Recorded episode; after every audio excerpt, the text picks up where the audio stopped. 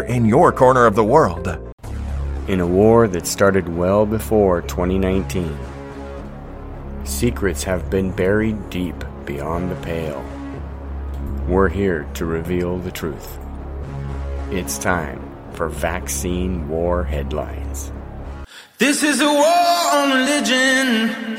This is a war on the children. They give you the cure with the sickness. This is a war on tradition. This is a war on religion. This is a war on the children. They give you the cure with the sickness. This is a war. This is a war. It's Vaccine War Headlines, Volume 32. We've got an entire section on our news and opinion section on our blog Yep. that's dedicated to vaccine war headlines. And it's volume 32. We do this every week because the growing numbers on the VAERS report just caught our attention about 35 weeks ago. So we started reporting on this and then started the series 32 weeks ago. So here let's take a look at the number of reports on the COVID vaccine adverse events. It's 1,287,593 confirmed reports on the government's VAERS website through June 3rd, 2022. That includes 28,532 deaths, 160,701 hospitalizations, 129,889 urgent care visits, 194,157 doctor office visits, 9,685 cases of anaphylaxis, 15,649 cases of Bell's palsy, 4,711 miscarriages, 14,777 heart attacks, 41,696 cases of myocarditis or pericarditis, which are more heart conditions, 53,621 people permanently disabled by these vaccines, 6,781 cases of thrombocytopenia or low platelet count, another 32,040 life threatening events, 41,666 severe allergic reactions, and 13,997 cases of shingles.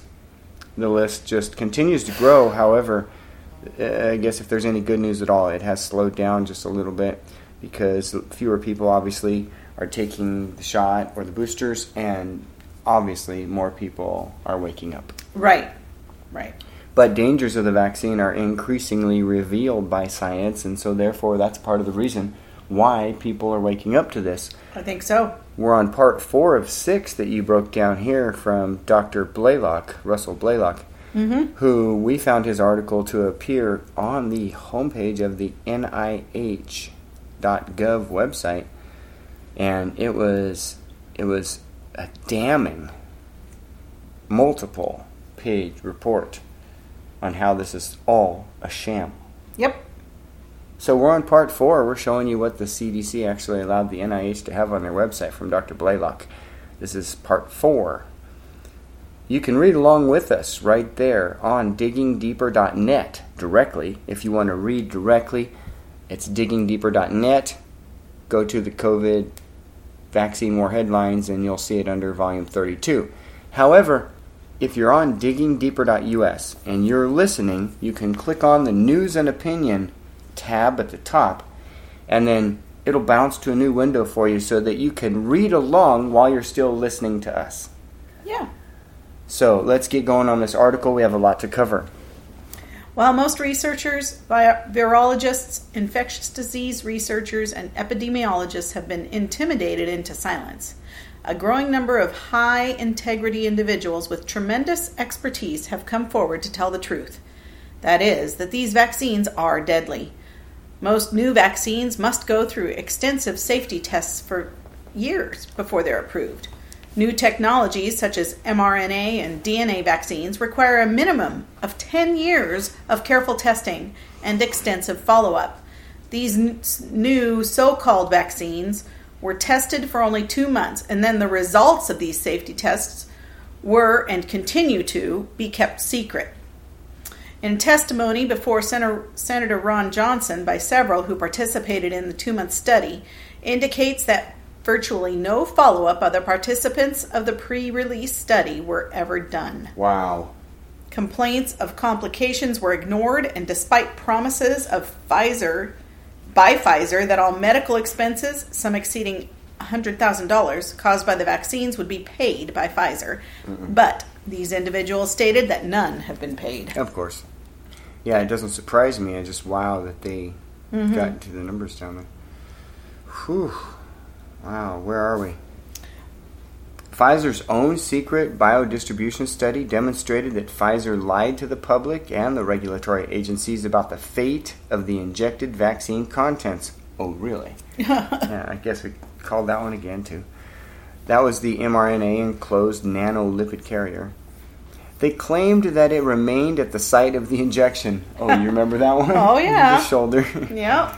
When in fact their own study found that it rapidly spread throughout the entire body by the bloodstream within 48 hours. What did they expect? Oh no, it's going to stay in the arm. It's not going to go through the bloodstream. Who's going to believe that? That just doesn't make any sense. Study- Logically. I mean, anyway. Their own study found that these deadly nanolipid carriers collected in very high concentrations in several organs, including the reproductive organs of males and females, in the heart, in the liver, the bone marrow, and in the spleen. That's the major immune organ, by the way. The highest concentration was in the ovaries and the bone marrow. Ugh. These mm-hmm. nanolipid carriers also were deposited in the brain, which, another thing that bothers me so much is the fact that it has penetrated the blood brain barrier, which that is the most dangerous thing. It's one thing they said that wouldn't happen. And mm-hmm. one, I mean, one of the hundred things they said wouldn't happen. Dr. Ryan Cole, a pathologist from Idaho, reported a dramatic spike in highly aggressive cancers among vaccinated individuals, not being reported in the media. He found a frighteningly high incidence of highly aggressive cancers in vaccinated individuals, especially highly invasive melanomas in young people and uterine cancers in women. Other reports of activation of previously controlled cancers are also appearing among vaccinated cancer patients. And you can read this full um, part four if you just click on the link, the COVID update, what's the truth, in this article. You can read the whole thing. That's just part of it. That's at the very top of the article and the actual title, right? Mm-hmm. Okay, so folks, you can just click on that, part four, and it is long and worth reading. Under the age of 40, time to get your heart checked. The normalization of, here it is, we said we'd talk about this in the intro, SIDS. No, SADS. SADS, sudden adult death syndrome. Yeah, in other words, they can't figure out what has happened, so they have to give it a new classification. Right. So we've got a couple of sound clicks, sound clips about SADS. Let's listen to the one from Highwire first. And so that brings us to the current headlines. We have headlines that look like this. Young woman who went to gym and walked 10,000 steps a day dies suddenly in her sleep. And it says here in the article, a fit and healthy woman who walked 10,000 steps a day died in her sleep without warning. They found Catherine had passed during the night. However, it was later determined she died of sudden adult death syndrome or Wow. SADS. This is something now that is attempting to be normalized. Something you would imagine you're reading on a, you know, or, or watching on a Saturday Night Live episode. Let's be clear that we name things sudden infant death syndrome. That was always, I think, it was amazing how long that term has, has been around. How many parents are in support groups across the country and the world, all saying it was shortly after the vaccination, as Neil Miller so clearly puts out there. But here we are now. All of a sudden, rising death rates on VAERS. We see so many actors, actresses, comedians, all these people dying in their sleep. You know, Ray Liotta recently. I mean, I don't know if he was vaccinated, but uh, we were asking the question, right?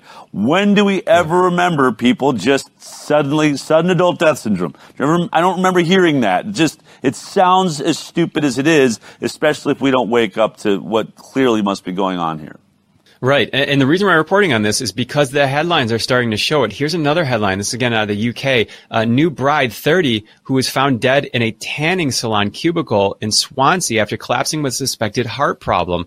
Uh, and then here's the actual headline trying to normalize this a little bit, or at least alert people to it. Healthy young people are dying suddenly and unexpectedly from a mysterious syndrome as doctors seek answers through a new national registry. And it says in this article, people aged under 40 are being urged to have their hearts checked because they may potentially be at risk of sudden adult death syndrome. So everybody under 40 is at risk now. The syndrome known as SADS has been fatal for all kinds of people, regardless of whether they maintain a fit and healthy lifestyle. SADS is an umbrella term to describe unexpected deaths in young people, said the Royal Australian College of General Practitioners. So, you know, here's where health kind of deviates from common sense. Doesn't matter if you're healthy. Doesn't matter if you take care of yourself. Right. You're at risk of this thing. If you're walking and breathing air, you might die suddenly. so they're they're coming up with an excuse. Oh yeah, it's right. Wow, just no laughing matter. Yeah, it's I ridiculous. That, I, I know that you show your emotion a lot of times by laughing, so don't get the wrong impression, people. This isn't a laughing matter. It's just, I just, it's just laughable that they think that they can pull the wool over our eyes like this. Yes, but so many people are going for it. Like, I guess what they say that about how much? Twenty four percent of the country is vaccinated. Totally, um, or is it higher than that? I think it's higher than that. I know. So here's another one, another clip, sound clip. This one's from Ryan, Dr. Ryan Cole uh, talking about how doctors are baffled by this increase. So let's listen to that one. These sudden deaths, I mean, what, what a joke. There was a paper that came out the other day new syndrome, sudden adult death syndrome. I'm like, sudden adult death syndrome is because people are getting a toxin in their body that's inflaming their heart. And to that point, in terms of like the drummer from the Foo Fighters and other individuals, there was an early study with these mRNA shots that shows that over time, and this was a mouse study, but it, it balloons the heart. And as the heart balloons, you lose pumping volume. And once you can't pump enough blood, then you can't get enough oxygen, and eventually you're in heart failure and you die. I've seen autopsy tissues from triathletes who drop dead on the swim, and these are people that uh, are at the peak of physical physical performance. And you know, do athletes die every year occasionally in an event? You bet.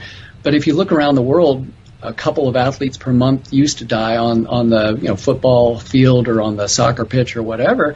Now we're getting hundreds each month dying. Why? Is there something new in humanity? You bet there is. A toxic lipid nanoparticle and a toxic modified RNA that doesn't shut off. You bet we have causes. And and and they say, well, gosh, you know, vaccines, you, you really only have these adverse reactions in the first couple of days to most vaccines. Well, that this is a gene product, and this spike persists. This modified mRNA persists. The Stanford study in, in the journal Cell showed that this sequence persists in the lymph nodes for up to 60 days, at which point they published their paper, but it probably persists much longer than that. Autopsy studies out of my colleague Dr. Arne Ber- uh, Burkhardt in Germany shows spike depositing in vessel walls 128 days after the last shot.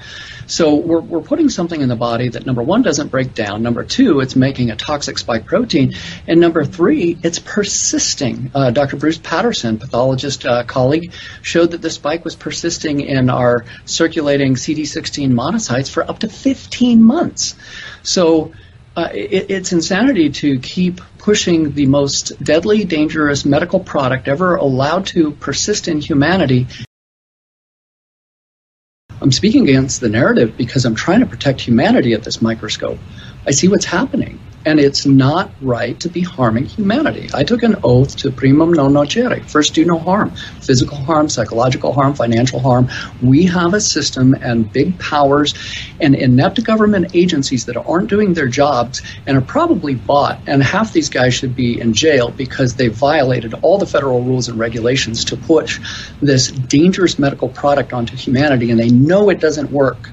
They know it doesn't work and they know it's actually causing more disease. And they have the data, they're sitting on it, they're hiding it. And we have the Department of Defense epidemiology database, which we saw the DoD freeze, halt, and change. That's criminal. That's bigger than Watergate. We know that the CMS and HHS database is clearly showing an up, uptick in um, a lot of these autoimmune diseases. Our country doesn't even have a code for vaccine injury. Germany has a code for vaccine injury, and they're saying about at least one in a hundred individuals are vaccine injured now. One in a hundred. That is astronomical if you look at the number of doses that have been given around the world.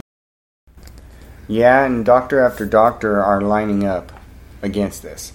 And Dr. Tapper and Dr. Thomas's experience with unvaccinated children is going to be displayed here in this next video or clip that we play for you. Dr. Paul Thomas is going to ask the question how many kids in your unvaccinated popu- population had autism? So that's your key to what's going on. Let's listen into that next. How many kids would you say you've taken care of in your career? Well, I would say a third of my practice was a pediatric practice, and so Okay. and so we had.